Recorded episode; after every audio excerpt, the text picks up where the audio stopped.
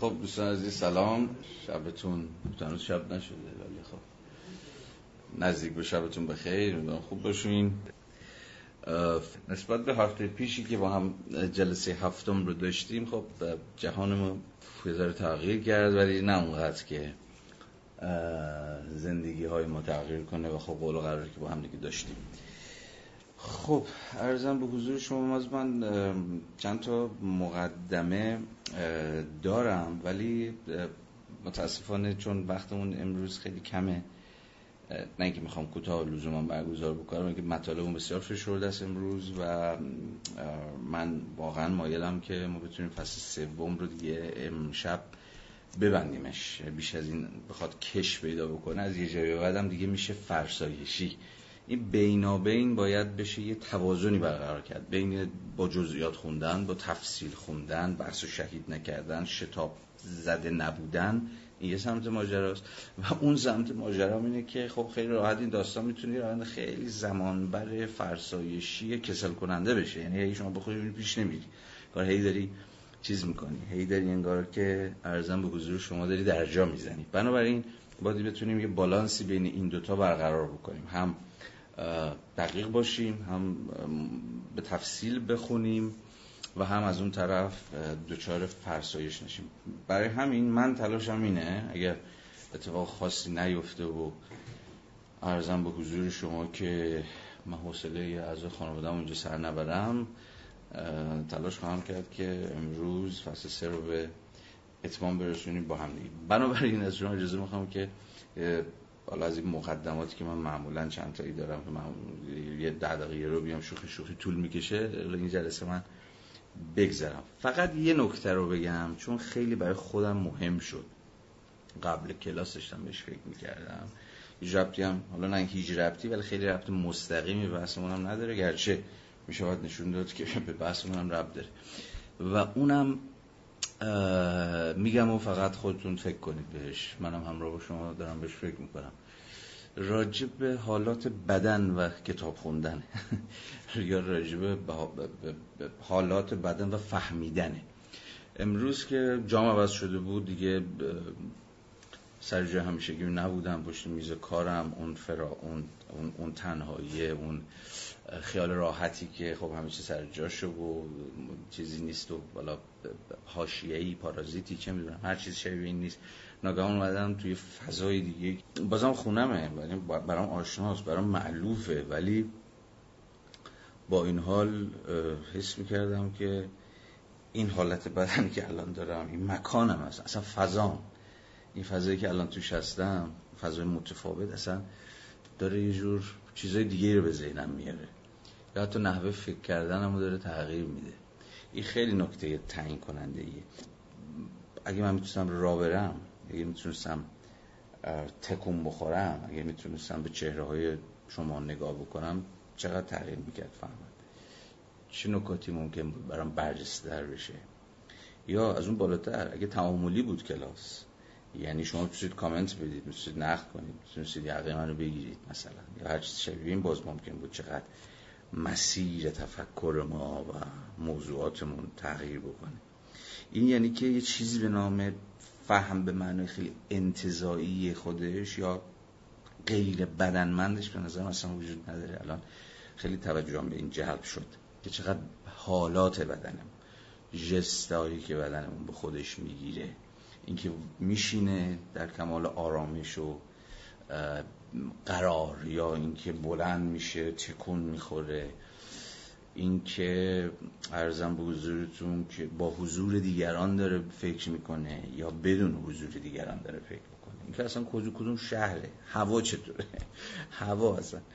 مثلا امروز هوا خیلی گرم بود دیگه. اینجا هم گرم احتمالا همه شهر که شما هم توش هستید گرم.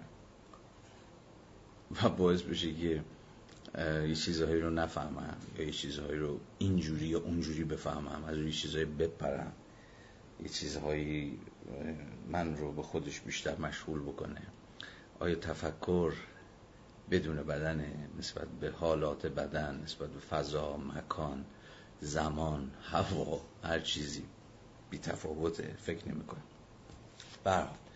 دیگه بیشتر از این نمی‌خوام اینو ادامه بدم. فقط چیزان بود دیگه. تعملات بیواسطه هم بود که ذهنمو درگیر کرده بود. گفتم بهتون بگم. برحال اجازه دید برگردیم به خود کتاب بخش ارزم به حضورم برای جنابالی که بخش پانزده از فصل سوم که همون زحمت باشه. لطفا تشریف بیارید کتاب باز بکنید به روش همون هفته پیش بریم جلو و ببینیم که از کجا سر در میریم. صفحه 172 از همون ابتدا. شکل خصوصی مالکیت و ارزم به حضور شما که ثروت. آره در همون ابتدا روسه بیگمان در نظر اول قریب می نماید که نظریه‌ای که به شکل بسیار قاطعی منتهی به الغای هر گونه مالکیتی شد خب میشه اینجا حد زد که منظور از نظریه همون نظریه مارکسیه دیگه یا حالا زمان یه ذره کلیتر نظریه مارکسیزم یا همون سوسیالیزم. نظریه‌ای که به شکل بسیار قاطعی منتهی به الغای هر گونه مالکیتی شد از تثبیت نظری مالکیت خصوصی آغاز راه کرده است. با این حال منظورش هم خیلی چیزه منظورش خیلی روشنه. از تثبیت نظری مالکیت خصوصی آغاز راه کرده است یا به تعبیری بهترین جوری بگیم بیش از اینکه مارکس و مارکسیزم با تثبیت نظری مالکیت خصوصی آغاز کرده باشه با مفروض گرفتن مالکیت خصوصی آغاز کرد. مثلا نوشته های آغازین مارکس رو به خاطر بیارید. مثلا مارکس جوان دست نوشته 1844 شاید گل درشتریشون باشه از این حیث. خب اونجا مارکس در اون آغازین نوشته های خودش به شدت درگیر مسئله مالکیت دیگه داره به مالکیت فکر می‌کنه و اصلا توضیح میده که حالا فهم خودش از مالکیت میگه و کل مبنای کارش مفروض گرفتن مالکیت خصوصی به مسابه یک نهاد تثبیت شده اجتماعی و حقوقی در یک نظم تاریخی مشخص به نام مثلا فرماسیون سرمایه داریه یعنی هر آن چیزی که مارکس میگه بر این مفروض یعنی مفروض مالکیت خصوصی استواره گرچه چون که بهتر از من می‌دونید قایت قصوای پروژه دوستمون مارکس خب اینه که از شهر مالکیت خصوصی خلاص بشه. بله ولی نقطه آغاز طبعا پذیرش نهادین بودن نموجه بودن مالکیت خصوصی است. با این حال اگر به یاد آوریم که جنبه به شدت جدلی دل مشغولی عصر مدرن بازم حواستون باشه عصر مدرن همون سرمایه‌داریه. یا به تعبیر دیگه عصر مدرن از عصر تاریخی ملازم با و همزمان با سرمایه‌داری بر قرن 17 به بعد تا با این حال اگر به یاد آوریم که جنبه به شدت جدلی دل مشغولی عصر مدرن نسبت به مالکیت که آشکارا بر حقوق آن در برابر هیته مشترک و دولت تأکید رفت این قرابت قدری کاهش پیدا می‌کند. یکی دو جمله دیگه بخونم اینو توضیح میدم. از آنجا که هیچ نظریه سیاسی پیش از سوسیالیسم و کمونیسم نخواسته بود جامعی کاملا آری از مالکیت تأسیس کند.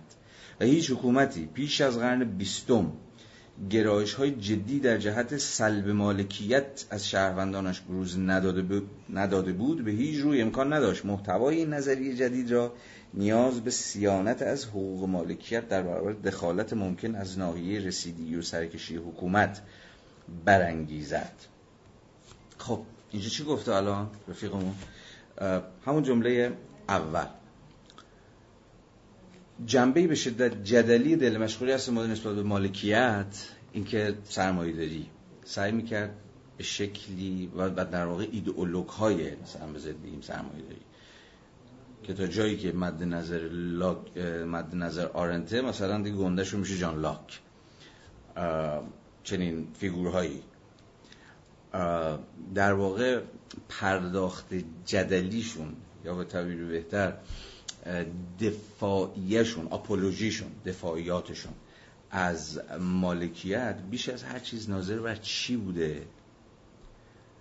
چجوری باید اینو فهمید؟ این دفاعیه ایدئولوگ های سرمایهداری آغازین قرن 17 هم در قبال مسئله حاکمیت رو. بقول این بابا آرند داستان شکلیه که آشکارا ناظر بود بر حقوق افراد در برابر هیته مشترک و دولت یعنی چی؟ یعنی مالکیت و بنیاد مالکیت خصوصی نزد ایدولوگ های قرن 17 همی که تلاش می‌کردن که جاستیفای کنن توجیه کنن مالکیت رو هفته پیش من اشارات نسبتا مفصلی به ویژه به میانجی ارجاعاتی که به جان لاک دادم این بحث رو پیش کشیدم. تلاششون این بود که یا اصلا فهمشون این بود که دفاع از مالکیت در واقع دفاعی از همون هیته خصوصیه که دیگه الان برای ما خیلی آشناست. الان خیلی چیز عجیبی نیست این حرف. مدت هاست که داریم اینو وقتی شما از مالکیت دارید دفاع می‌کنید از نهاد مالکیت اجتماعی به مسابقه اصلا یک بنیان حقوقی دارید دفاع می‌کنید. حتی همین امروز و همینجا دارید از یه جور هیته خصوصی دفاع می‌کنید. یا به تعبیر دیگه دارید از حق هیته خصوصی یعنی همون هیته ای که شما نسبت بهش ادعای تملک دارید می‌تونید بگویید از آن من. در برابر هیته مشترک و دولت یعنی به زبان باز ساده دفاع از مالکیت عملا دفاعیهی بود جدلی در برابر یا تعبیر دقیقتر علیه علیه دخالت یا تجاوز یا سیطره هیته مشترک یا همون حوزه عمومی که خب دولت یه جورایی نمایندش بود دیگه. این حرف حرف اصلا چیزی نیست. اصلا حرف پیچیده ای نیست. خیلی حرف جدیدی هم نیست. الان دیگه به ویژه در سالهای اخیر که ما با انبوهی از بحث های لیبرال ها و نو لیبرال ها در توضیح اینکه آقا چرا باید از مالکیت دفاع کرد و اصلا دفاع از مالکیت به معنی برای, برای در واقع اونهایی که لیبرالیزم رو به ویژه در اون سنت سیاسیش می‌فهمن. اینو یه لحظه عنایت بکنید. کسانی که لیبرالیسم براشون دلالت سیاسی داره یا همزمان دلالت سیاسی و اقتصادی داره دفاعشون از مالکیت رو نباید تقلیل بدیم به این اصلا از مالکیت داره دفاع می‌کنه و داره از انباشت ثروت دفاع می‌کنه یا داره از پولدارا مثلا دفاع می‌کنه. من می‌خوام نسبت به این تقلیلگرایی هشدار بدم. نه اینکه دفاع از مالکیت خصوصی دفاع از انباشت ثروت نیست که هست. می‌خوام بگم که به این وجه ماجرا نباید تقلیدش داد. به ویژه اگر که لیبرالیزم رو در یه مختصات سیاسی تاریخی بفهمیم از این حیث که دفاع لیبرالیست های اولی از مالکیت در واقع دفاع سیاسی بود. دفاع از این که اینجا مال منه. این قلم رو این هیته خصوصیه تو حق نداری. تو یعنی دولت یعنی حالا شما اسمشو بذارید جامعه یا به قول آرنت اسمشو بذارید هیته عمومی یا یا حوزه مشترک یا هر چیزی دیگری. این مرز این این حصار اصلا مالکیت با حصار فهمیده می‌شد دیگه. اصلا مالکیت جور حصار کشیه یه جور تعیین مرزه. مرزی که دیگه جامعه مردم چه می‌دونم دولت خلق هر چیزی نمی‌تونن واردش بشن. هیتیست از آن من. به این معنا یه قلم رو دفاعیه. جایی که من درش می‌تونم آرامش و قرار داشته باشم. می‌تونم اینجا از آن منه. چون از آن منه بنابراین ارزم به حضور شما که دیگری حق مداخله درش نداره و حالا غیره و غیره. پس باید حواسمون باشه. اگر داریم بحث دقیق تاریخی می‌کنیم و به ویژه داریم راجع به لیبرالیزم به معنای سیاسیش داریم صحبت می‌کنیم باید حواسمون رو جمع بکنیم که دفاعیات لیبرالیست ها از مالکیت رو تقلیل به یه جور شهوت مثلا مالندوزی و پول روی پول گذاشتن و نمی‌دونم از جور چیزا نکنیم. این همون تقلیل است که گفتم. دفاع لیبرالیست های آغازین در عین حالی که دفاع از ارزن به حضور شما که حق تمتع بود حق تمتع از جهان حق برخوردار شدن حق ثروتمند شدن. به ویژه زمانی که داشت از حیث مذهبی هم در واقع ارزش های مذهبی هم دیگه رفته رفته داشت خودش رو از اون تکریم قناعت و زهد و تقوا و هرکی کمتر داره به خدا نزدیکتره و اینا خلاص می‌کرد. و اصلا ثروت اندوزی برخوردار شدنه کامیاب شدن در جهان و چیزهای شبیه به این اتفاقا داشت. خودش رو از زیر سایه سنگین ارزم به حضور شما که ارزش های قناعت پیشه و زهد گرایانه خودش رو خلاص می‌کرد. و چیز پیدا می‌کرد. اصلا برای جور اعاده حیثیت می‌کرد از خودش. از چیز امیال رو دارم میگم. امیال یا هواهای نفسانی برای برخوردار بودن برای ثروتمند بودن. در چنان زمانه ای بله دفاع از مالکیت هم به معنای این چیزه بود. مالندوزی یا کسب ثروت یا انباش یا هر چیزی شبیه ولی اون دلالت سیاسیه رو خدمتون عرض کردم ناظر و کارکرد دفاعی حوزه خصوصی بود. دفاع در برابر دولت نباید از یاد بردش. حالا خب کجا بودیم؟ ادامه مطلب سه چهار خط پایانی صفحه 372 مطلب این است که در آن زمان یعنی باز برگردیم به لیبرالیسم کلاسیک لیبرالیسم قرن 17 18 مطلب این است که در آن زمان برخلاف امروز که همه نظریه های مالکیت آشکارا سبقه دفاعی دارند. جالبه. آرنت میگه برخلاف امروز که همه نظریه های مالکیت آشکار سبقه دفاعی دارن باز بود حواستون باشه آرنت کی داره این 1958 کیه؟ چه زمانیه؟ زمانی که اصلا ایدئولوژی لیبرالیزم و خود بنیادهای ایدئولوژیک سرمایه داری به شدت رو هواست دیگه نصف جهان دست کمونیسم تو خود اروپا شن دولت های سوسیال دموکرات عرضم به حضور شما دست بالا دارن و اصلا روح چپگرایی حالا چه تو version کمونیستیش چه تو version های سوسیال دموکراتش هژمونیکه دیگه. بنابراین برای همینه که میگه اینجا دفاع از مالکیت و اینا در وضعیت امروز یعنی 60 70 سال پیش خیلی تو وضعیت دفاعیه. ولی امروز روز توی چیزی که احتمالاً بد نیست اگه اسمشو بذاریم زمانه هژمونی نئولیبرالیسم دیگه دفاع از مالکیت و اینجور چیزا نه تنها در موضع تدافعی نیست بلکه کاملا در یه موضع تهاجمی و ارزم به حضور شما که ایجابی ایستاده و سخن میگه. به حال باز حواستون به این تفاوت تاریخی باشه تفاوت تاریخی بین زمانی که آرنت داره می نویسه و زمانی که ما داریم می خونیم. این فاصله این شکافه به حال نکته تعیین کننده است مطلب این است که در آن زمان برخلاف امروز که همه نظریه های مالکیت آشکارا سبقه دفاعی دارند اقتصاددانان به هیچ روی موضع دفاعی نمی گرفتند بلکه به عکس بی پرده دشمن سرتاسر سر سپهر حکومت بودند.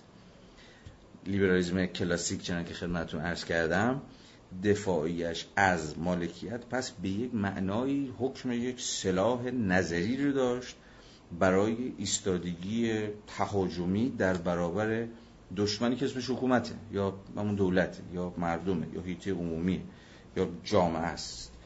هر چیزی شبیه این. ولی خب به ویژه و مشخصا خود دولت این کلمه رو من فکر می‌کنم به اشتباه آره این خوب نبود. اینا همه رو معادله هم گرفتن دولت و جامعه و مردم و فلان. اونا رو بریزید بیرون همون یه دولت رو بچسب همون state. یا دیگه خیلی اگه بخوایم تنوع مفهومی به خرج بدیم یا state یا همون government. اقتصاددانان به هیچ روی موضع دفاعی نمی گرفتن بلکه به عکس بی پرده دشمن سرتاسر سپهر حکومت بودند.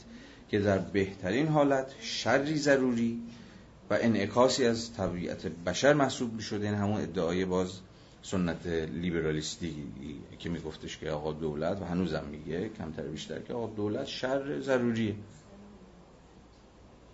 شر یعنی به حال مایه گرفتاری دیگه یعنی بهتر بود نمی بود اصلا همین که دولتی هست که آزادی های ما رو مهار می‌کنه خود این شره. و حد می‌زنه بر کنش های ما بر زندگی ما و باید نباید بکنه بکن نکن می‌کنه و چیزهای شبیه این. خب این, این شره.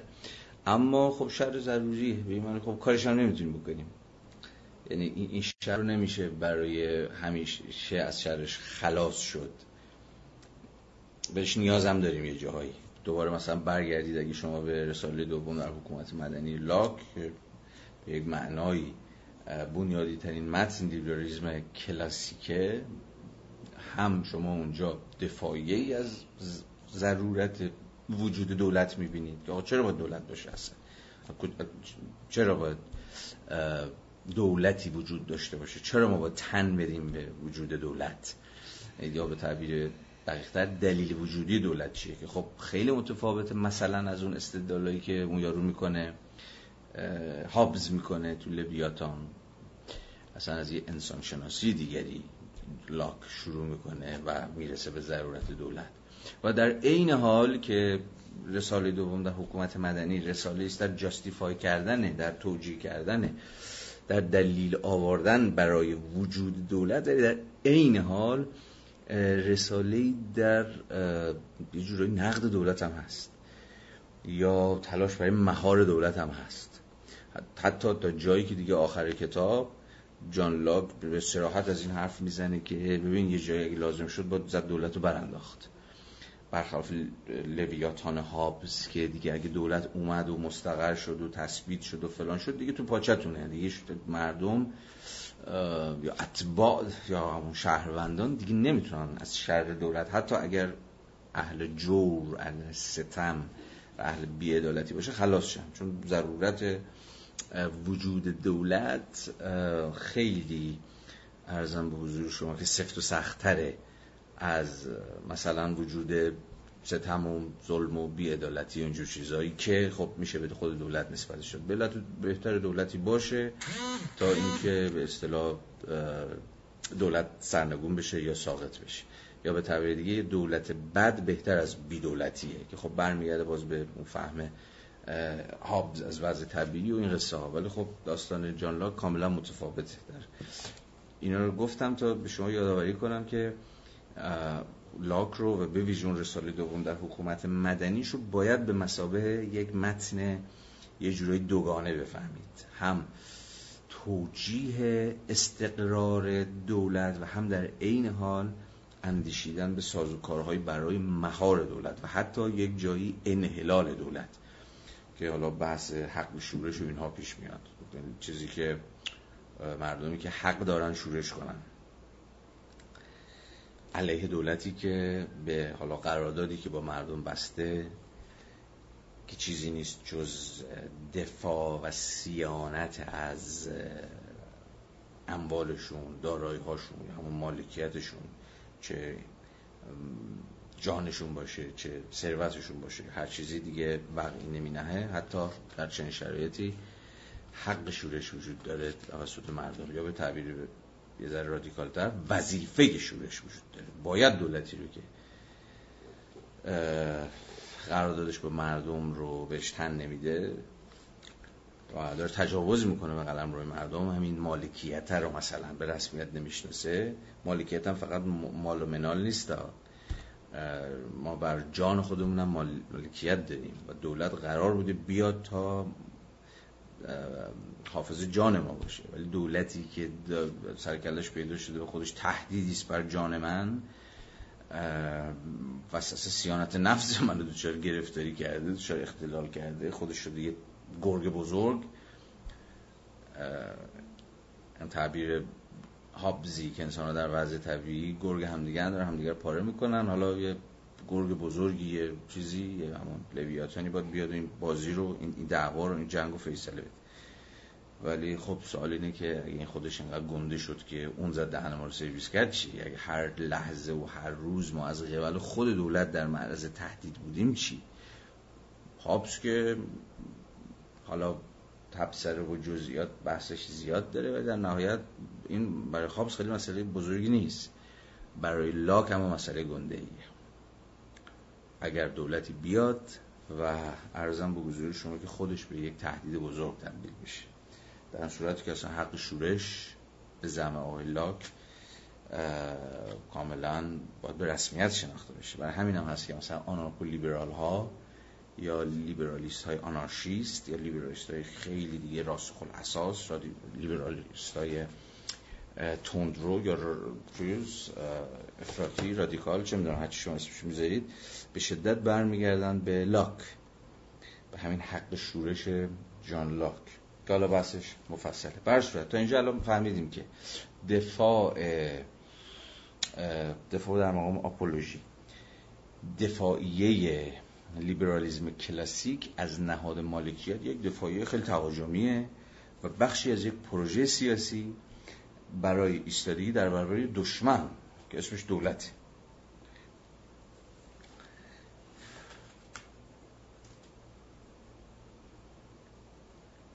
اجازه بدید برای اینکه با روند بحث همراه بشیم من دوباره چند خط برگردم عقب از سر سطر بخونم. مطلب این است که در آن زمان برخلاف امروز که همه نظر مالکیت آشکارا سبق دفاعی دارند اقتصاددانان به هیچ روی موضع دفاعی نمی گرفتند بلکه به عکس بی پرده دشمن سرتاسر سر سپه حکومت بودند.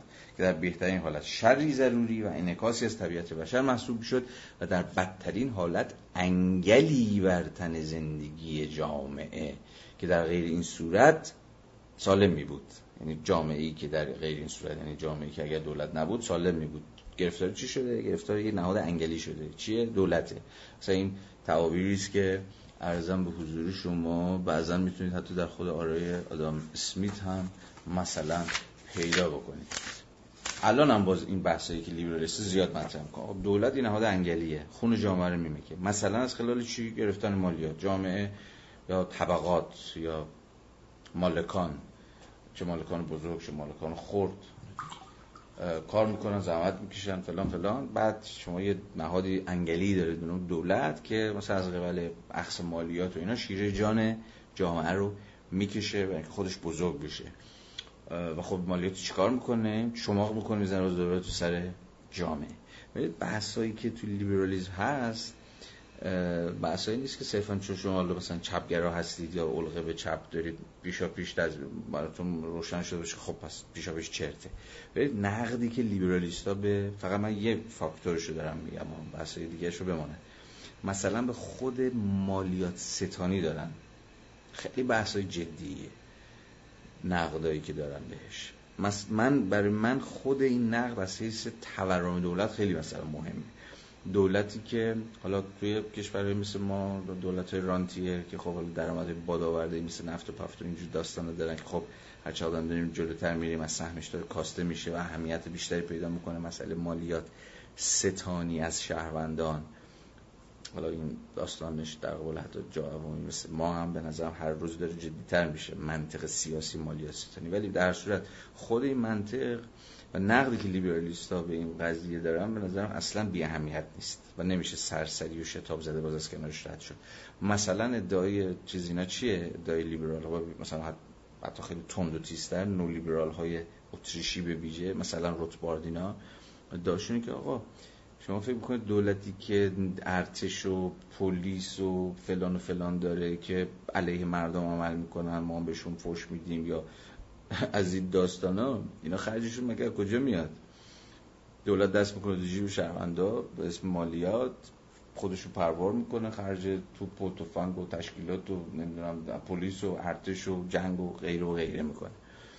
اتفاقا یه پاسیفیزمی پاسیفیزم پاسیفیزم. پاسیفیزمی یه جور حالا اگر رفقا ناراحت نمیشن یه سول طلبی اتفاقا تو موزین نو لیبرال ها هست امثال روتبارد اینا که به شدت مثلا این طرفدار سیاست ضد جنگ حالا نه برای که مثلا اومانیستن مثلا آدمای خوب گوگلی هستن نه برای که آقا جنگ بازارها ناامن می‌کنه و از این قصه ها. خیلی چیز عجیب غریبی نیست اون پاسیفیسمشون یا اون سول گرایی یا سول طلبیشون. و در واقع شرط این که اصلا شما پاسیفیزم داشته باشی سولگری داشته باشی که دولت ضعیف باشه.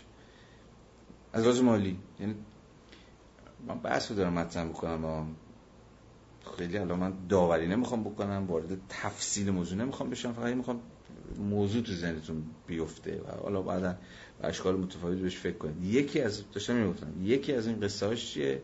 اینکه دولت از از مالی دستش خالی باشه نتونه خرج دفتر دسته که و تشکیلات نظامی و پلیسی و امنیتی و اطلاعاتی و غیره و غیره بکنه احتمالا شما خواهید گفت که خب مگه دولت مثل همه مالیاتی که می‌گیره خرج پلیسش می‌کنه. خب خرج آموزش هم می‌کنه خرج بهداشت هم می‌کنه یا اون چیزی که ما اسمش رو خدمات عمومی یا دست کمی که باید بکنه حالا اینجا دیگه باز بحث های جزئی تر پیش میاد. دولتی که مالیات می‌گیره مثلا مالیات کجا باید خرج بکنه؟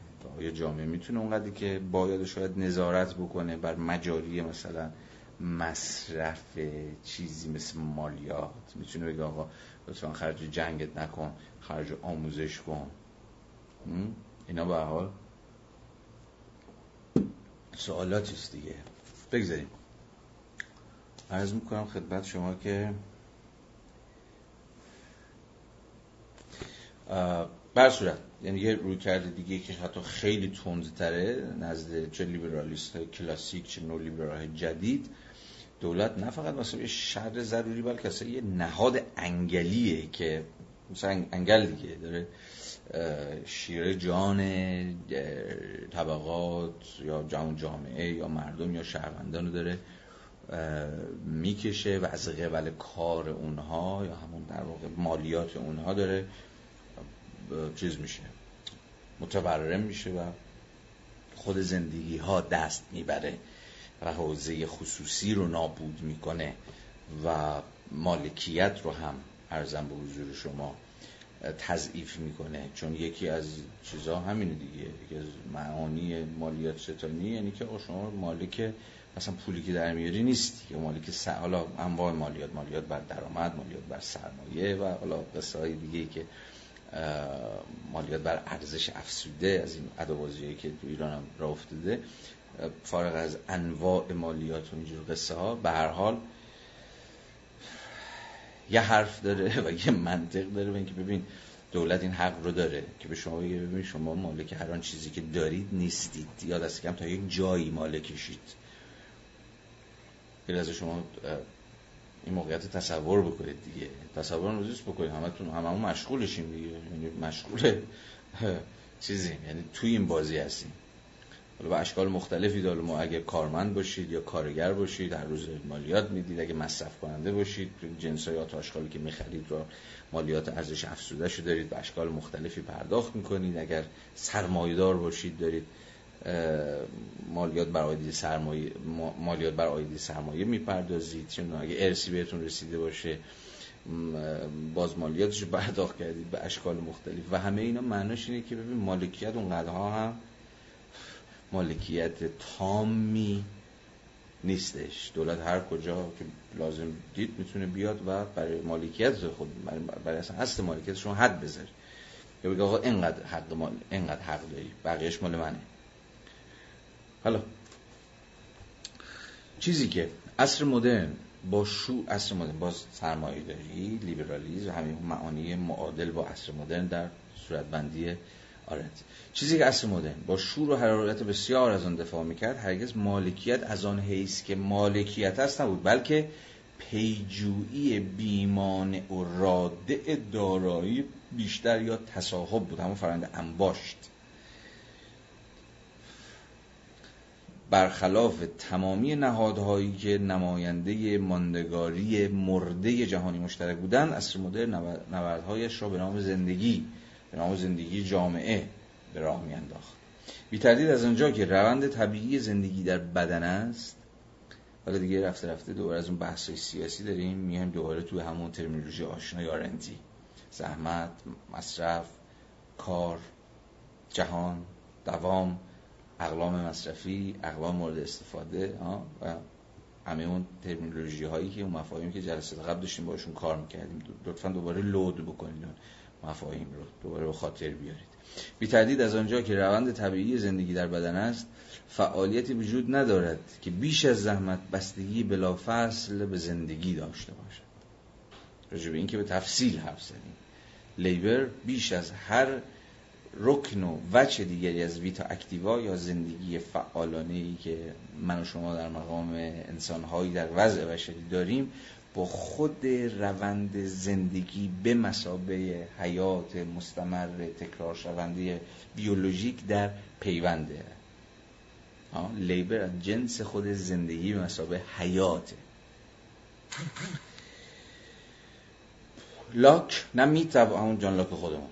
لاک نه به تبیین سنتی لیبر پرسند بماند که بر اساس آن زحمت همون لیبر پیامد طبیعی و ناگزیر فقر است روایت سنتی از لیبر. چرا لیبر با فرق در پیوند بود؟ تو روایت سنتیش برای اینکه خیلی ساده کسی که فقیر کار می‌کنه. توانگران نیازی به کار کردن ندارن. که دلیلش بم دستیه و باز به خاطر بیارید دیگه. لاک چی کار کرده بود؟ به یه معنایی چجوری اعاده حیثیت کرده بود از لیبر؟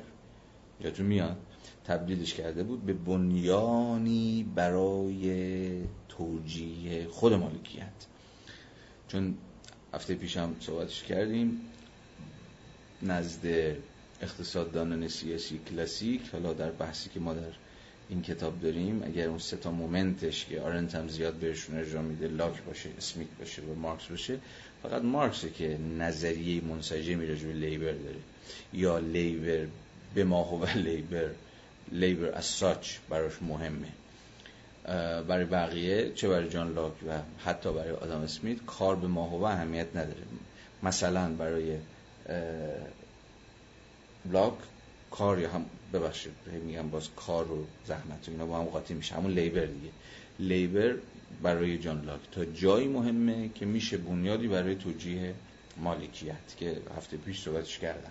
من می‌تونم ادعای مالکیت بر این چیز یا آن چیز داشته باشم. تنها اگر که پشت بند این ادعا کار کردن من باشه. یعنی که زحمت کشیده باشم. اون مثالی که زدیم دیگه مثال معروف.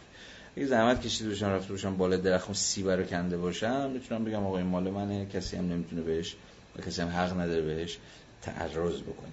اگه این زمین رو زحمت کشیده باشم ارزم به حضور شما که کاشته باشم آبادونش رو داده باشم و فلان و فلان. حالا محصولی که از توش میاد بیرون می‌تونم بگم که او این مال منه و من مالکش هستم. این بحث ما هفته پیش راجع به جان لاک بود دیگه. پس که با جان لاک چگونه لیبر ناگهان از اون چون خدا هم در اینجا میگه دیگه از اون شعن نسبتا دون نسبتا که نه. دون پایش در صورت بندی سنتی کلمه که همیشه با فرق رژیم بوده خارج میشه و اصلا یه حیثیتی یک اعتباری کسب می‌کنه. و میشه گفتم دیگه شالوده برای توجیه مالکیت. لاک نم می‌توانست به تبیین سنتی زحمت خورسند بماند که بر اساس آن زحمت پیامد طبیعی و ناگزیر فقر است. و هر گونه وسیله برای و هرگز وسیله برای برانداختن فقر نیست. و نمی‌توانست به تبیین سنتی منشه مالکیت بر مبنای اکتساب غلبه یا نوعی تقسیم اولیه جهان مشترک رضا بدهد. بازم این همون بحثی بود که هفته پیش کردیم. الان مرور سریع من کردم. منشأ مالکیت رو هم لاک نمی‌خواست ارجاع بده مثلا به یه چیزی مثل غلبه غلبه در جنگ ها مثلا. قوم پیروز حالا چه در سطح دولت ملت ها چه در سطح خود چیز قلم روی بسته دولت های ملی. البته موقع دولت ملی نبودن من دارم قلم روی سرزمینی. به حال مبنای مالکیت میشه غلبه دیگه. میشه میشه قارت میشه چپاول. یا میشه تصاحب که میشه بنیادش به زوره و ارزم به حضور شما که به یه جور قدرت فرادستیه که تصاحب می‌کنه و خود نقص این تصاحبگری که از اون زوره میاد مالکیت رو توجیه می‌کنه. لاک نمی‌خواست این راهو بره خیلی نکته مهم شاید برای اولین بار با جان لاکه که اصلا نهاد مالکیت صاحب یک نظریه حقوقی میشه. یا به تعبیر دیگه البته من اونقدری تسلطی به نظریه قرن دهمی ندارم که حالا بخوام تذکری که هفته پیش به خودم دادم و به شما دادم که خب آدم می‌ذاره بگی نمی‌دونم الان باز دیدم دارم ادعای گنده گنده می‌کنم. به حال من اونقدر اشراف ندارم به نظریه های قرن 17 و قبل از اون که بگم آیا با جان لاکی که اولین بار مثلا سعی می‌کنه که مالکیت رو توجیه بکنه از اینجور قصه ها ولی احتمالا می‌تونم این دارو بکنم که هژمونیک ترین نظریه‌ای که و مؤثر ترین نظریه‌ای که از مالکیت در قرن 17 دفاع کرد و حرفش هم اتفاقا گرفت و به یکی از بنیانهای نظریه لیبرالیزم تبدیل شد تا همین امروز هم ما داریم بر اساس کم و بیش بر اساس هم مختصات فکر بکنیم نظریه جان لاک مالکیتی که صحبتش کرد چیزی که به واقع خاطر او را به خود مشغول می داشت تصاحب بود و آنچه می بایست پیدا کند فعالیتی تصاحب کننده جهان بود. حالا از قبل این از قبل تو تلاش جان لاک برای توضیح این که چگونه می شود که انسان ها چیزی رو در جهان تصاحب می کنند همون معنی تملک کردن. که بعد میشه مبنایی برای نظری مالکیتش. چیزی که به واقع خاطر او را به خود مشغول می داشت تصاحب بود و آنچه می باید پیدا کند فعالیتی تصاحب کننده جهان بود که در عین حال که در عین حال خصوصی بودنش باید ورای تردید ورای تردید و بیچون و چرا می بود. بیاد پایین تر خط آخر. لاک بنیاد مالکیت خصوصی را بر چیزی قرار داد که بیش از همه چیزهای دیگری که وجود دارد به شکل خصوصی دارای آنیم. جمله خود لاک مالکیت انسان در شخص خودش یعنی در بدن خودش. و توسط باشه که در واقع اینجا لاک داره همون لیبر رو برف میکنتش مبنایی برای توجیه مالکیت رو. این لیبر رو حالا می‌بره به خصوصی ترین وچی که هر انسانی داره یعنی بدنش. همون زحمت بدن هامان و کار دست هامان اون جمله معروف جان لاک که آرنت هم بارها در اینجا بهش ارجا میده.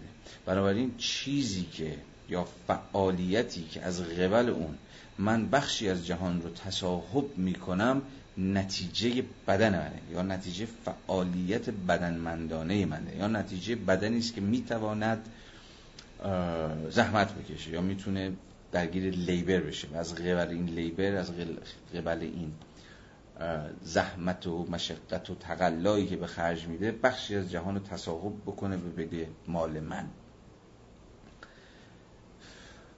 زحمت بدنمان و کار دستهایمان یک چیز واحد می شوند زیرا هر دو وسایلی هستند برای تصاحب. باز این گیومه ها رو در متن دقت کنید که در واقع نقل قول از خود لاک.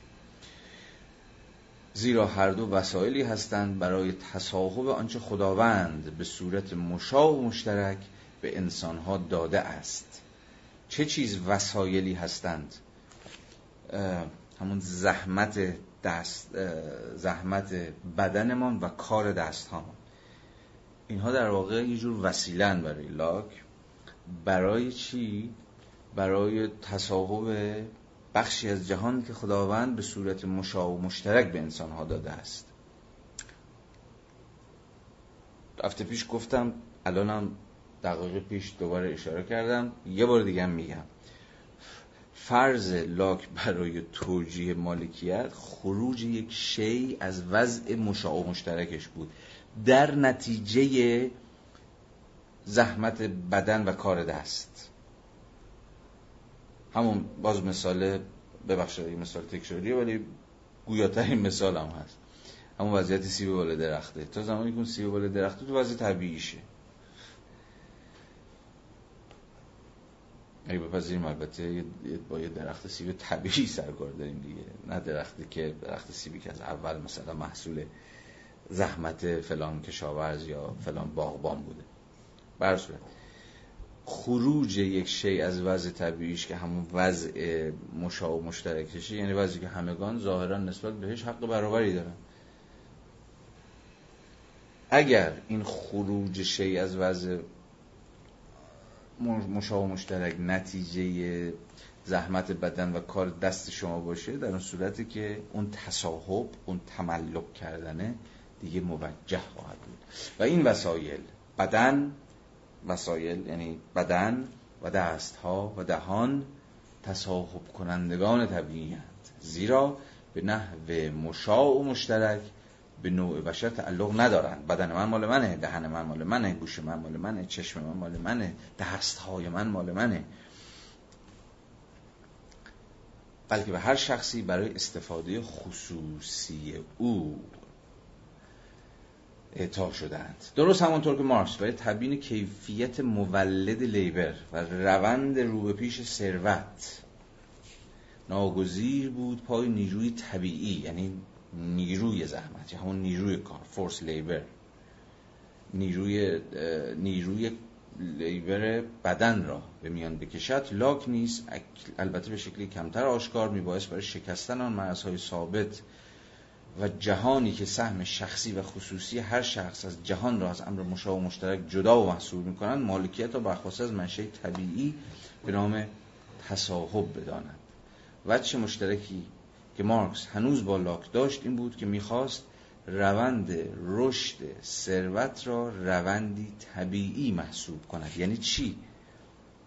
اینجا اینکه ادعا می‌کنه آرنز البته به درستی که مارکس می‌خواست روند ارزان به حضور شما رشد ثروت رو یا به تعبیری که با ترمینولوژی خود مارکس بیشتر عجینه روند انباشت سرمایه رو به مساوی روند طبیعی توضیح بده به سراحت در ترمینولوژی خود مارکس هست که میگه اصلا روند چیز سرمایه داری توسعه سرمایه داری یه روند طبیعیه. طبیعی اما دقیقا به معنای فلسفی کلمه یعنی به مسابه امری که بیرون از اختیار اراده تصمیم نقشه و برنامه‌ریزی ماست. یا به تعبیر بهتر و به زبانی هگلی داری خود یک طبیعت ثانوی است.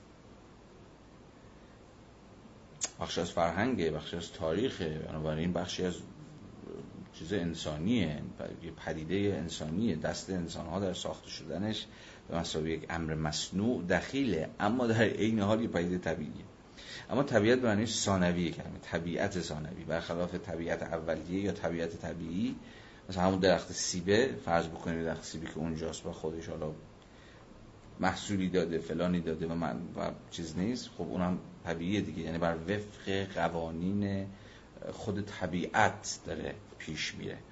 کسی مدنه یا شمایی در مقام یک مهندس یا برنامه ریز یا هر چیزی شبیه به این اینکه طبیعت چنین شده یا چنان شده بر حسب این قوانین داره کار می‌کنه تصمیمی براش نگرفتیم. تنها کاری که می‌تونیم بکنیم اینه که اون بیرون وایسیم و بشناسیم.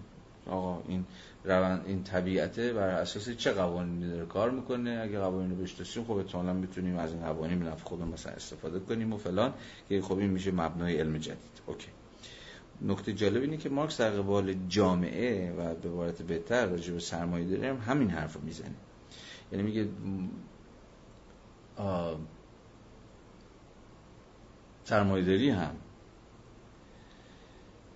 یه روند طبیعیه و به این معنا سوژه ای نداره این فهم مارکس از سرمایه داری یه جور فهم بدون سوژه است.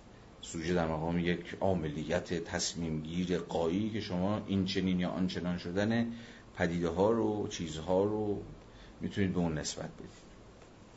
طبیب این من که الان در ادامه خود آرنتان بهش اشاره بچه مشترکی که مارکس هنوز با لاک داشت این بود که می‌خواست روند رشد ثروت را روندی طبیعی محسوب کند که خود به خود تابع قوانین خیش و بیرون از دایره تصمیم ها و مقاصد خودسران و ارادی است. اگر اصولا بنا بود فعالیتی بشری در روند دخیل باشد آن فعالیت تنها ممکن است فعالیتی جسمانی باشد که عملکرد طبیعیش خب حالا که میشه یه روند طبیعی رشد ثروت و با همه بدونی که خودمون تصمیم گرفته باشیم. الان هم همینجوری دیگه بدونی که تصمیم گرفته باشیم تابع الزاماتی هستیم تابع فورسی هستیم تابع نیرو. یا به زبان مثلا جامعه شناسان تابع سوشال فکت هایی هستیم واقعیت های اجتماعی که بیرون از اراده ما دارن ما رو هدایت می‌کنن که چنین چنان رفتار بکنیم. چه خوشمون بیاد چه بدون بیاد. چه براش از پیش تصمیم گرفته باشیم چه نگرفته باشیم.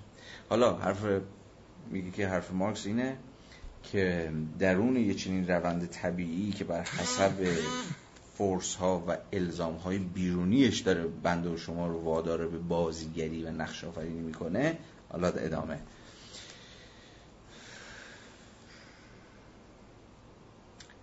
تنها فعالیتی که می‌تونه در این وسط نقش آفرینی بکنه فعالیتی جسمانی است که عملکرد طبیعیش رو حتی اگر می‌خواستیم نمی‌توانستیم مهار کنیم. مهار کردن این فعالیت ها در حقیقت نابود کردن طبیعت است و از دیدگاه کل عصر مدرن خواه نهاد مالکیت خصوصی پایبند باشد. خواه آن را صدی در راه رشد ثروت بداند. مهار کردن ثروت مهار کردن روند ثروت یا نظارت بر آن در حکم این است که خود زندگی جامعه را نابود کنیم. یعنی انگار این روند رشد ثروت به مسابه یک روند طبیعی که اصلا از جنس ارزم به حضور شما که خود زندگی و خود حیات همواره در حال پیش رونده در حال سیرورته انگار تلاش برای متوقف کردن این همون روند ثروت یا هر چیزی شبیه این انگار که در حکم نابود کردن خود زندگی. اینجا آره البته موضع چیز می‌گیره موضع مبهمی می‌گیره. از این حس که معلوم نیست این حرف خودشه. یا عملا داره حرف مثلا فرض بفرمایید که قرن هفدهمی ها رو یا لیبرالیست های اولیه رو بیان می‌کنه.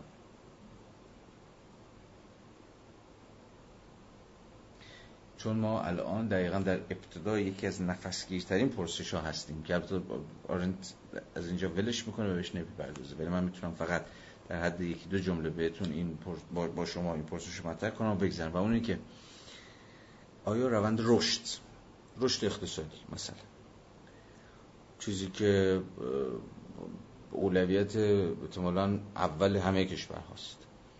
اولین فاکتور اقتصادی شاخص اقتصادی که شما هر روز همین بار میشنوید آمار رشد اقتصادی رشد اقتصادی ما زیاد شد کم شد منفی شد مثبت شد فلان فلان. اوکی. ظاهرا در طبیعی بودن این فرایند رشد کسی تردیدی نداره. نگاه کنید در حرف آرند یه ذره دیگه خیلی عجیب نیست. همه به دنبال اینن که آقا این رشد باید اتفاق بیفته. یعنی جامعه باید ثروت بیشتری تولید کنه. وگرنه بدبخت میشه. وگرنه گرفتار فرق میشه. وگرنه درجا می‌زنه. وگرنه مسائل و مشکلات و گرفتاری خودش نمی‌تونه حل کنه. پس به نظر میاد که در همین جا هم ما به شکل خیلی ارزم به حضور شما که ناخداگاهی و به شکل خیلی بدیهی انگاشته ای پذیرفتیم که بنیاد هر جامعه ای رشد همون رشد اقتصادی. و اصلا فاکتوری که همه در بدرشن دیگه همه دنبالشن. دولت ها رو بر اساس اینکه آقا چقدر تونستن مثلا رشد اقتصادی رو بدن یا کاهش بدن داوری می‌کنن. فلان دولت خوبه چون مثلا در دورش جامعه رشد اقتصادی چشمگیری رو تجربه کرد. یه دولتی مثلا دولت ضعیفیه دولت خاک برسریه این دلیل که مثلا در دوره در دورش مثلا رشد اقتصادی کنیم. حالا یه نکته جدی و پرسش اینجاست. آیا اگر اصلا به یه جور جامعه بدون رشد یا رشد صفر یا جامعه فراسوی رشد میشه فکر کرد؟ ببین الان یکی از شاخه های به ویژه نظریه اقتصاد سیاسی آلترناتیو یا همون منتقد سرمایه داری اینه که آقا بنیادی ترین نقدی که میشه به سرمایه داری زد خود متوقف کردن خود رشد. خود این از این شیفتگی به رشد که ارزم به حضور شما تخریب طبیعت در میاد نابود کردن جامعه در میاد و هزار یک داستان دیگه. جوامع رشد محور جوامعی که اولین شاخصشون اولین معیارشون سنجشون هدفشون قایتشون هر چیزی رشده به قیمت این رشد هر, هر کاری ممکنه بکنن آیا جامعه بدون رشد اقتصادی رو اصلا می‌شود تخیل کرد یا نمی‌شود؟ حالا بحث بسیار مفصلی حول این شکل گرفته ادبیات نظریه چیزی هم داره پروپیمونی هم داره حتی به فارسی هم چند تا کتاب ترجمه شده. من الان تصمیم به کتاب خونم دسترسی ندارم که قبل این کلاس می‌خواستم نگاه کنم ولی نشد. لابد دارم یادم بمونه و معرفی بکنم. به حال اینا یکی از سوالهای یکی از بسیار سوالهای جدی که می‌شود داشت. و باید بارها و بارها و اشکال مختلفی ازش پرسش کرد. حالا پس این جمله آرنت چه جمله چه دای خودش باشه چه ارزم به حضور شما تفسیر او باشه خیلی دیگه الان نباید برای شما جمله عجیب غریبی به نظر برسه. اگر بخونید که از دیدگاه کل عصر مدرن. خب فکر کنم دلایل کافی داریم که این جمله رو در واقع روایت آرنت از باورهای غالب جهان سرمایه‌داری تفسیر کنیم و بفهمیمش. مهار کردن این فعالیت ها در حقیقت نابود کردن طبیعت است. طبیعت خود بشری کدوم فعالیت ها فعالیت های فعالیت های خصوصی. هر یک از ما برای ارزم به حضور شما که فعالیت خصوصی بدن هر یک از ما درون مختصات یک روند طبیعی که ما رو به فعالیت کردن و ما رو به در واقع لیبر وادار می‌کنه. مهار کردن این فعالیت ها در حقیقت نابود کردن طبیعت است. چرا نابود کردن طبیعت است؟ چون اصلا در طبیعت ماست. در, در, در ارگانیزم ماست که درگیر چنین فعالیت رشد محوری. برای نه فقط تداوم بقا بلکه ارزم به حضور شما که ارتقای خود زندگی بشه. مهار کردن این فعالیت ها در حقیقت نابود کردن طبیعت است و از دیدگاه کل عصر مدرن خواه نهاد مالکیت خصوصی پایبند باشد خواه را صدی در راه رشد بداند مهار کردن روند ثروت یا نظارت بر آن نه فقط مهار کردن روند و حتی نظارت کردن بر آن یعنی همین رگولیت کردنش دیگه تلاش برای اینکه رگولیتش کنیم تنظیم کنیم از مجرد قانون گذاری ها نمی‌دونم فلان و فلان. خب بازم ادعای به ویژن لیبرال های جدیده که آقا دی, دی باید بکنیم مقررات صدایی باید بکنیم اتفاقا بذاریم این روند ثروت راه خودشو بره هی مانع براش ایجاد نکنیم هی کاتش نکنیم. حالا به نام رفاه به نام عدالت به نام چه می‌دونم سیاست های باستوزی یا هر چیزی شبیه این حال چه دنبال مهارش باشیم مهار روند ثروت چه بخوام حالا نظارت برش بکنیم در حکم این است که خود زندگی جامعه را نابود کنیم. این دقیقا موضعی است که لیبرالیزم تا همین الانم روی اون ایستاده و هر شکلی از نقد رادیکال لیبرالیزم باید بتونه در اینجا موضع قاطعی بگیره. یعنی به مسئله رشد. حالا من یه ذره به زبان اقتصادی امروز ترجمهش کردم. آیا روند رشد ضروری هر شکلی از سازمان اجتماعی اگر چنین باشه یعنی روند رشد ثروت حالا چه زیل سرمایه داری چه زیل سوسیالیسم سوسیالیست هم شیفته این بودن که ثروت تولید کنن. مثلا این که سوسیالیسم مثلا عاشق قناعت و مثلا زهد و دور هم باشیم و کم مصرف کنیم و اینها باشه. و کم مصرف می‌کردن بدونی که نداشتن که مصرف کنن. حالا کاری به اون ندارم ولی تو سوسیالیسم شما بتونید ثروت تولید کنید. چون حالا حتی به مارکس هم اگر برگردیم کمونیسم برای او که چیز نیستش که جامعه قناعت پیشه ارزم به حضور شما زاهد مسلک که نیست که تو جامعه فراوانیه. چون فراوانی هست ما دیگه لازم نیست کار کنیم. یا قراره که برسیم به جامعه فراوانی که توش دیگه حالا کار کردن با اون همه مشقاتش دیگه لزومی نداره. حالا کاری ندارم. سوال پس این بود. آیا می‌توان به جامعه منهای رشد بدون رشد یا فراسوی رشد اندیشید چنین چیزی آیا اساسا ممکن است یا نه؟ من سوال جدیه دیگه در خودش. بدید که من این فراز پاراگراف در واقع مربوط پاراگراف دو صفحه 178 رو بازتون نمیخونمش. چون الان دیدم بحثایی که در ادامه داریم خیلی مفصله و من به نقشم نمی‌رسم. فراز خیلی تعیین کننده و مهمی نیست ولی اگر به حال خودتون مایل بودید بخونیدش. به حال جزء فرازهای خواندنی هست و کل کتاب خواندنی ولی من با اجازهتون یه صفحه میام جلوتر. صفحه 179 پاراگراف دوم. ادامه بدیم.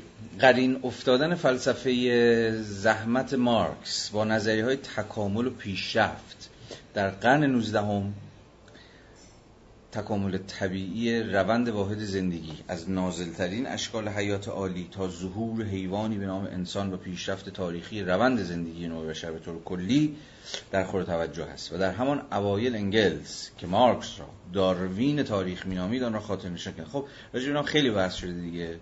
راجع موضوع که مثلا فل... چیز مارکس نظریه مارکس در قرن 19 هم بخشی از در واقع زمانی که به جوری پروگرس پیشرفت یا به تکامل یا هر چیزی شبیه به این باور داره و مارکس هم یکی از version های idea of progress ایده پیشرفته. حالا با چیز خودش با زبان خودش با صورت بندی خودش. و می‌دونید خود مارکس هم مثلا می‌خواست کاپیتال جلد یک رو به داروین تقدیم بکنه داروین نپذیرفت. یا اینجا به انگلس هم مارکس رو داروین تاریخ معرفی کرد. اینا همه اشاره دارن به چیز دیگه. اشاره دارم اینکه خود مارکس هم فلسفهش نظریش بخشی از این و همراه و اصلا هم خانواده است و به معنای حتی می شود گفت که همجنس با دیگر نظری های تکامل و پیشرفت و اینجور قصه ها که خب روشن حرف پیچیده ای نیست پیچیدگیش حالا یه جای دیگه است که من دیگه فرصت نمی‌کنم بهش بپردازم. و چه مشترک همه این نظریه ها در علوم گوناگون همه این نظریه هایی که نظریه های تکاملی هن. نظریه های پروگرسیو هن. حالا چه در اقتصاد، تاریخ، زیست شناسی، زمین شناسی، جامعه شناسی همه اینها وجه مشترک همه اینها به قول آرنت مفهوم روند است همون مفهوم process که بیش از عصر که پیش از عصر مدرن عملا ناشناخته بود از آنجا که کشف روندها به دست علوم طبیعی با کشف درون نگری در فلسفه مقارن شده است. خیلی جالبه اشاره که داره می‌کنه. میگه علوم طبیعی در واقع علوم طبیعی و خیلی از علوم انسانی البته چیز رو کشف کردن یا توجهشون به این جلب شد که باید روندهای تاریخی زمانمند رو به progress و پیشرفت و تکامل رو بحث کنن و روش درنگ بکنن. فلسفه و ما دقیقا در همون زمان تازه یه جورای introspection رو کشف کرد درون نگری رو. کاملا طبیعی بود که روند زیستی درون خودمان سرانجام سرمشق این مفهوم تازه شود. از کل اینو بخونم فراز رو بعد بحث کنم. در چارچوب تجربه هایی که دستیاب درون نگری است هیچ روند دیگری غیر از روند زندگی در بدن خودمان سراغ نداریم. وقتی از درون نگری حرف می‌زنیم یا از یه جور تفکر درون نگرانه اولین وجه و اولین معلفه چنین نوع تفکری اینه که به قول خود آرند دستیابترین و در دست ترین موضوعی که برای تفکر پیدا میشه خودمون و تجربه های خود انسانه. تجربه های درونی که از سر میگذرونه. تجربه سوبژکتیوی که از سر میگذرونه. یا خود ادراک حسی انسانه. و, و تلاش برای فهم اینکه این ادراکات حسی تا کجا می‌تونه پیش بره. و به قول حالا آرنت بحث جالبی که مطرح بکنه اینه که در چنین وضعیتی خود بدن به موضوعی برای تفکر تبدیل میشه. هیچ روند دیگری غیر از روند زندگی در بدن خودمان سراغ نداریم و یگان فعالیتی که می‌توانیم این روند را به صورت آن درآوریم و چنان است که با آن انتباق دارد فعالیت همون لیبر یا زحمت است. بر این اساس اینکه یکسان انگاشتن مولد بودن با سمردهی در فلسفه زحمت عصر مدرن جای خود را به انواع گوناگون فلسفه زندگی داده است که بر همان یکسان انگاری مبتنی است. چه بسا امری کم و بیش اشتراک ناپذیر به نظر برسد. الان روشن میشه. اضافه اجازه بدین. فرق میان نظریه های متقدم لیبر و فلسفه های متأخر زندگی.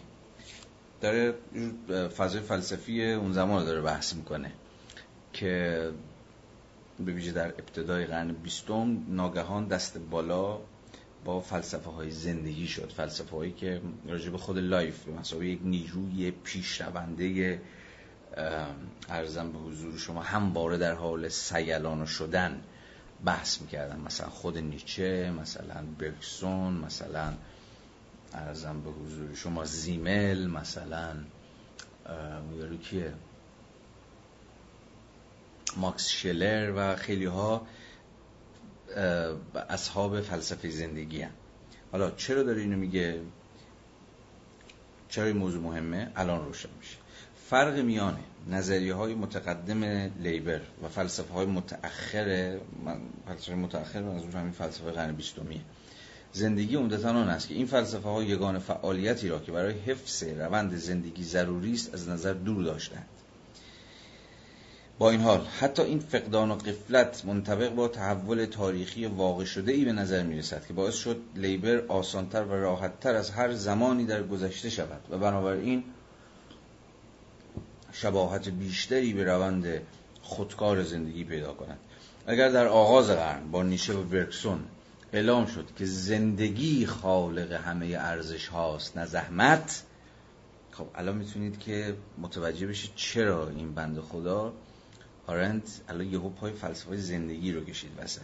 چون تا قبل از اون در فلسفه های ناظر و لیبر چه مارکس چه اسمیت چه جان لاک ما فهمیده بودیم که این لیبره که این زحمته که مسابقه بخشی از ویتا اکتیوا به مسابقه یکی از فعالیت های بنیادی بشری خالق ارزش هاست یعنی یک امر ناظر بر ارزم به حضور شما که بدن ما.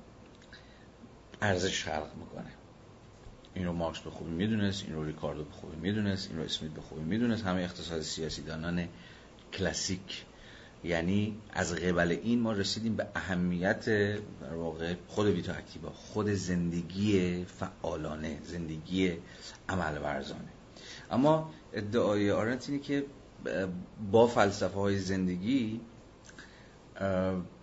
خود زندگی به مسابه یک روندی که یک نیرویی که یک انرژی که به اتکای این پروگرسیو بودنش به اتکای این پیشروندش این سیلانش این در حال شدنش انگار داره ارزش خلق می‌کنه انگار که حالا می‌دونید دیگه فیلسوفان زندگی به ویژه توی دوگانه فرم محتوا میاندیشیدن. زندگی خود در واقع یک روندیه یک انگار که ارزم به حضور شما یک کانتنتیه یک درون مایه یک درون مایه انرژیتیک که داره میاد جلو. در روند تاریخی خودش فرم ها یا قالب ها یا فرهنگی و سیاسی و غیره و غیره به خودش می‌گیره.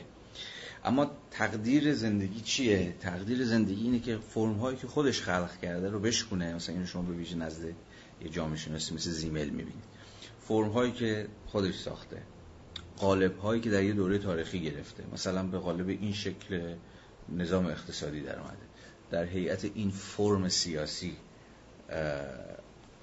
متجلی شده آشکار شده تقدیر زندگی اینه یا اصلا ذات زندگی اسنس زندگی اینه.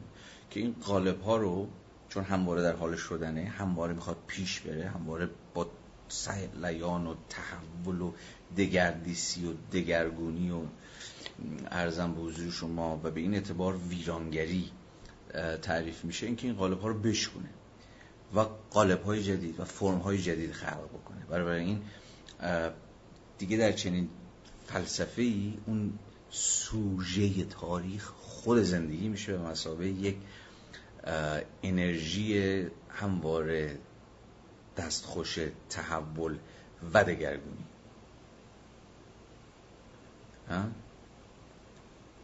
برای این دیگه انسان های واقعی انسان های گوشت و پوست و استخون دارن دیگه اهمیت پیدا نمی‌کنن.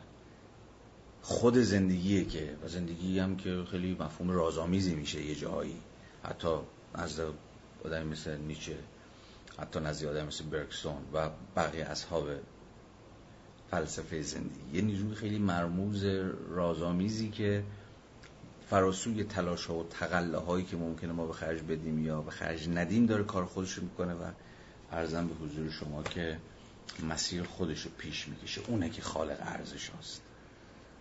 ارزش که خودش یه زمانی خلق کرده همون فرم ها رو تخریب می‌کنه. نیچه رو خاطر بیارید دیگه. کل پروژهش چیه؟ تخریب نابودی همه ارزش های جامعه کهن. نه جامعه کهن ارزش های قدیمی و حالا خلق ارزش های جدید.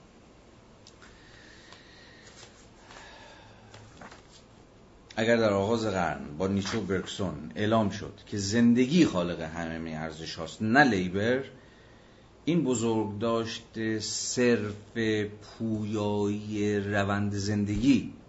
اینجا مهمه. آن حد اقل ابتکار عملی را هم که حتی در فعالیت های نظیر زحمت کشیدن و زادن وجود دارد. که ضرورت آدمی را که ضرورت آدمی را به آنها وامی دارد از دور خارج کرد.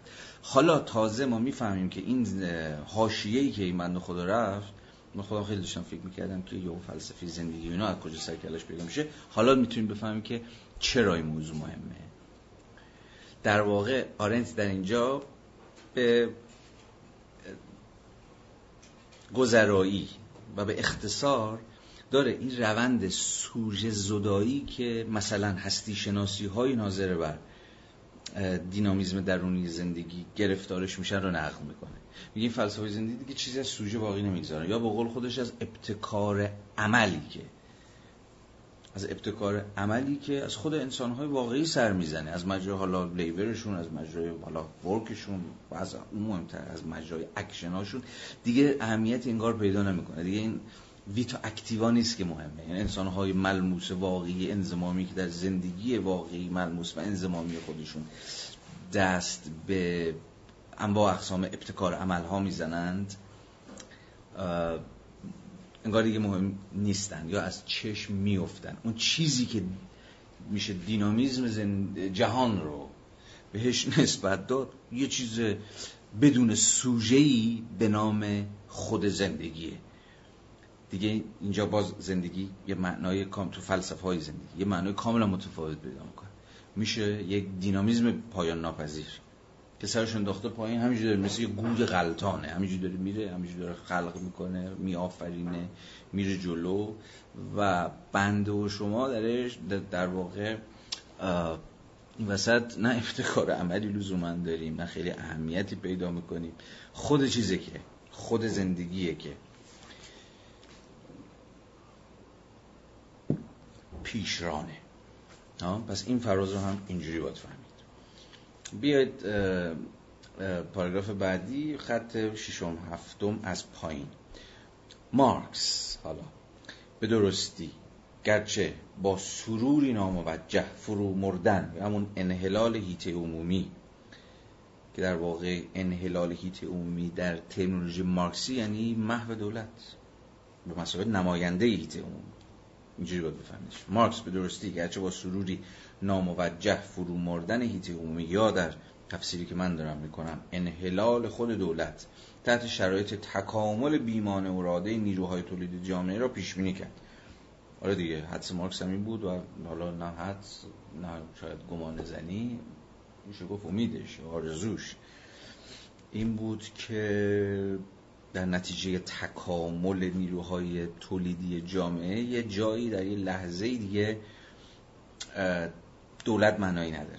یا دولت سالبه به انتفاع موضوع میشه. فکر می‌کنم جلسات پیش گفتم که معنای اینه چه جوری و با چه منطقی مارکس به این می‌رسه که آقا دولت منحل میشه. فکر کنم گفتم. حالا اگر نگفتم فقط در همین یه خط. چون خود مارکس هم اینجا کاملا با مفروضات لیبرالیستا داره کار می‌کنه. مثلا با مفروضات هابزیلاکی داره کار می‌کنه که ضرورت وجود دولت رو به واسطه ضرورت دفاع از مالکیت به یک معنایی توجیه می‌کردن. این دولت هست تا مالکیت ما رو به رسمیت می‌شناسه. حد هر کسی رو مشخص کنه نظری که افراد به مالکیت همدیگه تجاوز بکنه دولت میباید که میباید که در الگوی در واقع هنجاری و اگر مجاز باشم از کلمه ایدئال استفاده کنن در الگوی هنجاری ایدئال دولت لیبرال میباید که حافظ مالکیت خصوصی ارزم به حضور شما افراد باشه اونو پاس بداره و هم به رسمیت بشناسه احترام بذاره بهش و هم نگهبانش باشه از مجرای دادگاهاش پلیسش فلان و و اجازه تعدی و تجاوز و فلان اینها رو نده بگذاریم از اینکه در تاریخ چنانکه که دقیقه پیش هم در بریک قبل داشتیم صحبت می‌کردیم دولت بارها بارها خودش به متجاوز اعظم تبدیل شد و خب این مثلا موضع کسانی مثل جان لاک و برد به سمت همون حق شورشی که دقیقه پیش داشتم خدمتتون عرض می‌کردم. ولی به فهم مارکس هم این بود که فهمی که گفتم با پیشورزهای لیبرالی داره کار می‌کنه. دولت هست تا حافظ مالکیت خصوصی باشه. پاسدار این نهاد مالکیت باشه. حالا اگر که این مالکیت خصوصی بر بیفته در وضعیت انقلابی بنابراین یعنی شما انقلاب سوسیالیستی یا کمونیستی حالا این دوتا رو من اجالتا یکی می‌گیرم. کامیاب بشه در انحلال این نهاد یعنی نهاد مالکیت خصوصی یا مالکیت خصوصی تعطیل دیگه نداریم. در این صورت دولت سالب انتفاع موضوع میشه. یعنی دلیل وجودیش از دست میده. وقتی مالکیتی نباشه دیگه دولتی هم ضرورت پیدا نمی‌کنه. چون فرض گرفتیم یا بنا به فرض دولت قرار پاسدار این نهاد باشه. نهاد مالی خصوصی. وقتی نهاد دود بشه و به هوا بره اون موقع دولت هم در واقع مقدمات انحلال خودش رو فراهم کرده. درسته؟ حالا کاشف به عمل اومد. البته قبلا می‌شد حد زد کما که همزمان مارکس هم خیلی ها. به ویژه آنارشیستا حد زدن که از خبران نیست و این اتفاق نخواهد افتاد و حالت به این راحتی منحل نمیشه بلکه خودش به نهاد سخت جان خودش اصلا سخت جان تبدیل میشه. خودش میشه خودش به مالک اعظم تبدیل وقتی مالکیت رو کلا تعطیل بکنه و لغو بکنه خودش میشه مالک بزرگ. دست کم در مرحله که خیلی از مارکسیستا فکر می‌کردن قرار صرفا مرحله گذار باشه یعنی مرحله ای که مالکیت خصوصی به مالکیت دولتی و بعد از مالکیت دولتی به مالکیت اشتراکی این اتفاق نیفتاد و مالکیت کاملا دولتی شد و خود دولت به یک کاسته به یک ارزم به حضور شما که خود دولت به یک طبقه مستقل تبدیل شد. حالا نقدایی که همون زمان خود مارکس هم به این تز مارکسی وجود داشت از جمله مهمترین نقد شاید نقد باکنین باشه که اصلا دعواش با مارکس هم همین بود که در نهایت پروژه مارکس پروژه دولتگراست به رغم اینکه می‌خواد از اجتماعی شدن انسان یا انسان اجتماعی شده حرف بزنه و تز نهاییش انحلال دولته ولی در نهایت امر گرفتار تناقض‌های درونی خودش خواهد شد و نه تنها دولت منحل نمیشه بلکه خیلی قویتر میشه خیلی بیشتر باد می‌کنه بیشتر متورم میشه و دیگه نمیشه از شرش خلاص شد. به اینو فقط گفتم تا متوجه باشید که داستان چیه. مارکس به درستی گرچه با سروری ناموجه فرو مردن هیتومیا همون انحلال دولت تحت شرایط تکامل بیمان و راده نیروهای تولید جامعه رو پیش بینی کرد و به همان اندازه نیز درست می‌گفت. یعنی سازگار با تلقی خیش از انسان به عنوان حیوان زحمتکش سخن می‌گفت. آنگاه که پیش بینی کرد انسانهای اجتماعی شده انسانهای در وضعیت پس از سرمایه انسانهای اجتماعی شده که دیگه در بند همون لیبر نیستند و از شر لیبر ویژی لیبر از خود بیگانه بازم به بحث هفته پیش رجوع کنید. آزاد شدند. آنگاه که پیش بینی کرد انسان های اجتماعی شده وقت آزادی را که حاصل رهاییشان از غیر زحمت است صرف آن فعالیت های کاملا خصوصی و اساسا بی جهانی می کنند فعالیت خصوصی اساسا بی جهان رو باز الان شما باید بتونید کاملا بفهمید. یعنی فعالیت های بی جهان یعنی فعالیتی که به تولید مصنوعات و اشیا و فلان ها منجر نمیشن. فعالیت های بی جهان به این معناست که امروز آنها را سرگرمی مینامیم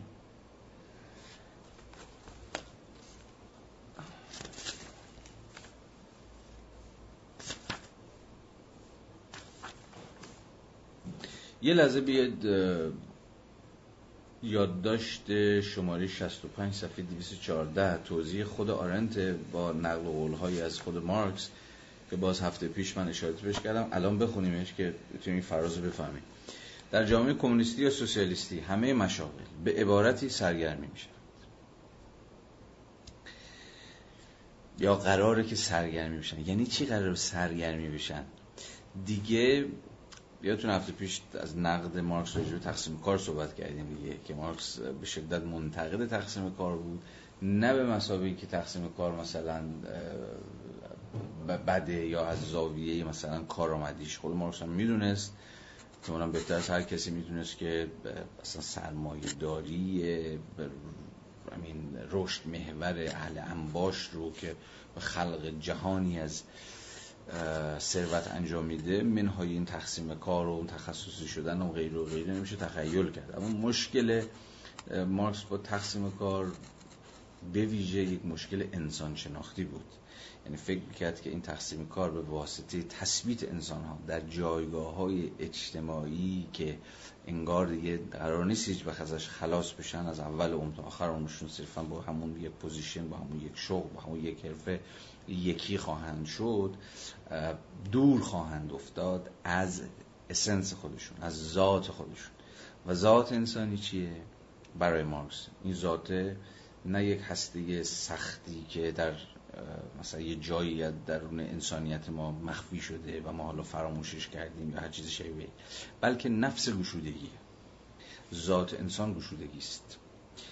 گشودگی به روی آینده. یعنی به مارکس دارم میگم. یا فهم خودم از مفهوم اسنس انسانی در مارکس دارم با شما در میون می‌زنم و تقسیم کار به این معنا انسان رو از ذات خودش از اون گشودگی به روی آینده یا به تعبیر دیگه از گشودگی به روی متفاوت شدن دور می‌کنه. با همون تثبیت انسان در جایگاه مشخص. و به این معناست که این بابا یعنی رفیقمون مارکس با تقسیم کار دست کم در ورژن قرن 19 همی خودش سر ناسازگاری اکید داشت و امهای تقسیم کار یکی از مهمترین ارکان پروژه سیاسی مارکس شما نمی‌تونید به پسا سرمایه داری فکر کنید مگر اینکه بتونید به امهای تقسیم کار فکر بکنید.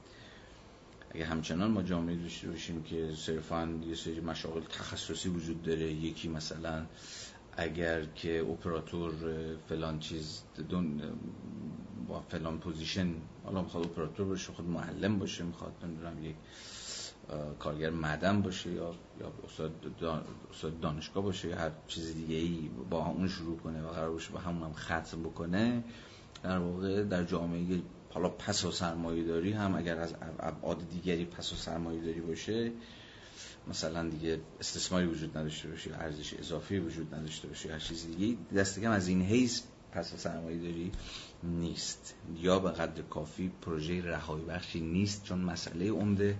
برای مارکس ارزم به حضور انور شما بزرگان که گشایش امکانهای شدن بشری این معنایی که خدمتون عرض کردم. حالا با توجه به این پرگویی که کردم حالا این فراز یه بار دیگه بخونیم. در جامعه کمونیستی و سوسیالیستی همه مشاغل به عبارتی به عبارتی سرگرمی می‌شوند یا تعبیری که هفته پیش به کار بردم بازی می‌شوند. حالا خود آرنت دقایق دیگه پای دوگانی لیبر و پلی رو می‌کشه وسط خودش هم به طرز جالبی. نقاشانی در کار نخواهند بود. بلکه فقط افرادی وجود دارند که وقتشان را از جمله به نقاشی نیز میگذرانند. یعنی فعالیت ها با نقاشی یا دی نقاشی می‌کشن یا دی نقد می‌کنن یا دی درس میدن. بله بله بله. حتما. ولی این به این معنی نیستش که طرف نقاشه یا طرف معلمه یا طرف مثلا اپراتوره یا طرف برنامه نویسه یا هر چی شبیه. اینا فعالیت های چندگانه تصادفی میشن که ممکنه بر حسب تجارب مختلف موقعیت های مختلف اختزاعات و ضرورت های مختلف از من یا از شما سر بزنه. هویت من دیگه نمیشه. مثلا بنده دیگه نمی‌تونم خودم رو با مثلا چه می‌دونم چیکار دارم می‌کنم؟ مثلا معلمی کردن و درس دادن تعریف بکنم بگم آقا این, تنها کاری که من می‌کنم و من یک فلانم و بهمانم. گشودگی رخ خواهد داد یا میباید گشودگی در کار باشه که یه جورایی همه بتونن معلم باشن یا همه بتونن درس بدن. یا دست یه چیزهایی رو هم دیگه درس بدن. کسی نیست که از اول تا آخر عمرش وظیفهش یا کارش یا شغلش درس دادنه و هیچ کار دیگه نمی‌کنه یا هیچ کار دیگه بلد نیست یا هیچ کار دیگه اصلا دستش بر نمیاد. البته اینا اختزاعاتی داره دیگه. همینجوری من دارم میگم ولی می‌تونید فکر کنید که خب شرطش چیه؟ که از یه انسان در زندگی خودش کسرتی از فعالیت ها سر بزنه بدون اینکه با هیچ یک از اونها یکی بشه و بشه هویتش. سوالی است. سوال بسیار جدی که من خب طبعا در اینجا نمی‌تونم بهش بپردازم. خودتون بهش فکر کنید. نقاشانی در کار نخواهند بود بلکه فقط افرادی وجود دارند که وقتشان را از جمله به نقاشی نیز می‌گذارند. یعنی افرادی که حالا این جمله مارکسه از ایدئولوژی آلمانی که هفته پیشم من نقل کردم و سعی کردم یه ذره از اون تنزی که بعضا در تمام این سالها بهش نسبت دادن و اصلا جمله مارکس رو به این فهمیدن که وای ببینید مثلا چه آدم خیال پرداز پرتی نجات نجاتش به نجات نداشت. با درست فهمیده می‌شد چه اون موقع چه الان. یعنی افرادی که این جمله مارکس امروز چنین می‌کنند و فردا چنان. خیلی این فراز من مهمه و درخشانه از یک انسان شناسی متفاوتی داره. سخن میگه هر چقدر در دو در دور دست هر چقدر بعید. امروز چنین می‌کنند و فردا چنان. قبل از ظهر سرگرم شکار می شوند بعد از ظهر به ماهیگیری می روند شب انگام دامداری می کنند بعد از شام سرگرم نقد می شوند آنطور که صلاح می بینند بدون اینکه در حقیقت هرگز شکارچی ماهیگیر شبان یا منتقد شوند. بسیار فراز درخشانی. دقیقا از حیث اینکه دست می‌ذاره روی ارزم بزرگ شما همین نقطه. یعنی نقطه گشودگی انسانی به روی امکانهای متکثر خودش. حالا چه فرم سیاسی و اجتماعی و اقتصادی چنین گشودگی به روی امکانهای متکثر بشری رو می‌تواند محقق بکند؟ این پرسش سر جاش. من نمی‌خوام اسمش رو بذارم سوسیالیسم نمی‌خوام اسمش رو بذارم کمونیسم نمی‌خوام اسمش رو بذارم چه می‌دونم هیچ چیز دیگری. باز چنان که خدمت شما هفته پیش گفتم بسیاری از همین نکاتی که الان داریم صحبت می‌کنیم در اشکال انعطاف پذیر کسب و کارهای جدید تا اتفاق محقق شده. کسب و کارهای جدید که دیگه نه مبتنی بر مثلا کارخونه بلکه بیشتر مبتنی بر office هم یا این چه می‌دونم استارتاپ ها یا حالا حالا داستانش زیاد مفصل. خیلی هاشون مستلزم اینن که شما باید بتونید که چند تا تخصص داشته باشید چند تا کار ازتون بر بیاد position ها به شدت انعطاف پذیر میشه و عرضم حضور شما که کل فرایند کار میشه فرایند آموزش شما هر روز باید آموزش های جدید ببینید اپلیکیشن های جدید یاد بگیرید نرم های جدید سر در بیارید که بتونید در position های مختلف کارهای مختلف بکنید. و اینها به نظر من خبر از تحولات بسیار عمیقی در سازوکارهای عرضم به حضور شما که اجتماعی کسب و کارهای جدید میده که راحتی نمیشه ازشون عبور کرد. باید با چشمان تیزبین رصدشون کرد. به حال تو که به حرف مارکس مربوط میشه به نظرم حرف این بند خدا روشنه. حالا برگردیم به خود فراز صفحه 180 جمله آرند اینه که امید مارکس این بود که با رهایی از قید زحمت که قرار اون وضعیت گذار به پسا سرمایه داری فراهم بکنه دیگه لیبری در کار نخواهد بود یا روایت من دیگه لیبر از خود بیگانه ای در کار نخواهد بود.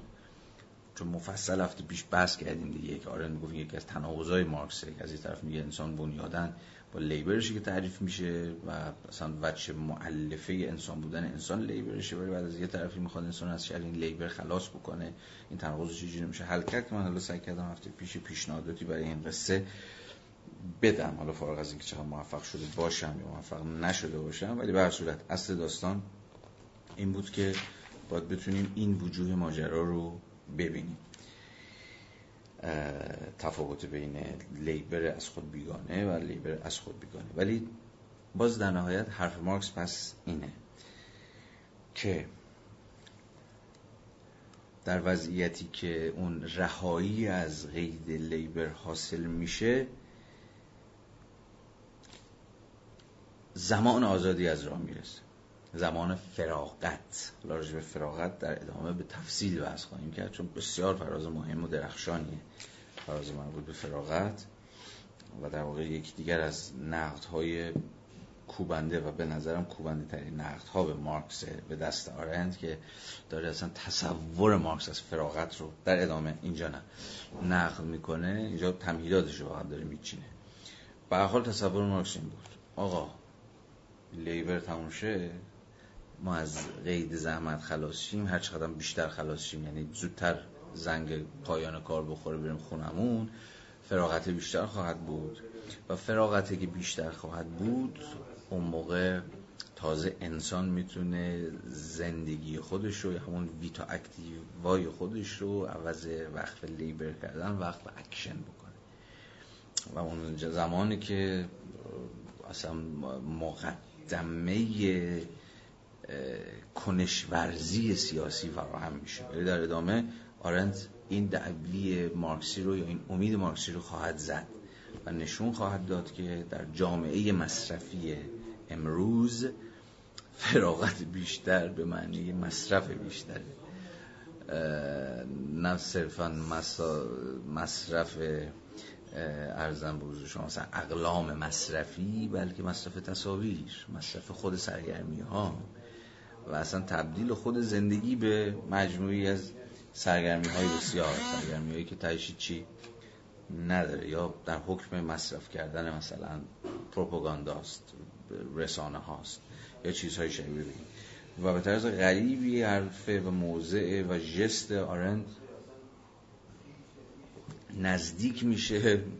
خیلی سعی می‌کنه زبانش رو متفاوت بگیره ولی بسیار نزدیک میشه. مثلا با نقل امثال فرانکفورتیا مثلا با آدورنو. حالا من بهش که برسیم خیلی سریح و سریع اشاره خواهم کرد. به اینکه مثلا کجا تا آرنت شما با آدورنو بخونید با نقدش به سنت فرنگ کجا آرنت هم بهش نزدیک میشه. حالا از زاویه‌ای متفاوت و با زبانی و با گاردی و با جستی از اساس متمایز ولی به نظر بسیار در این حال جذاب و شاید نمی‌دونم کارآمد.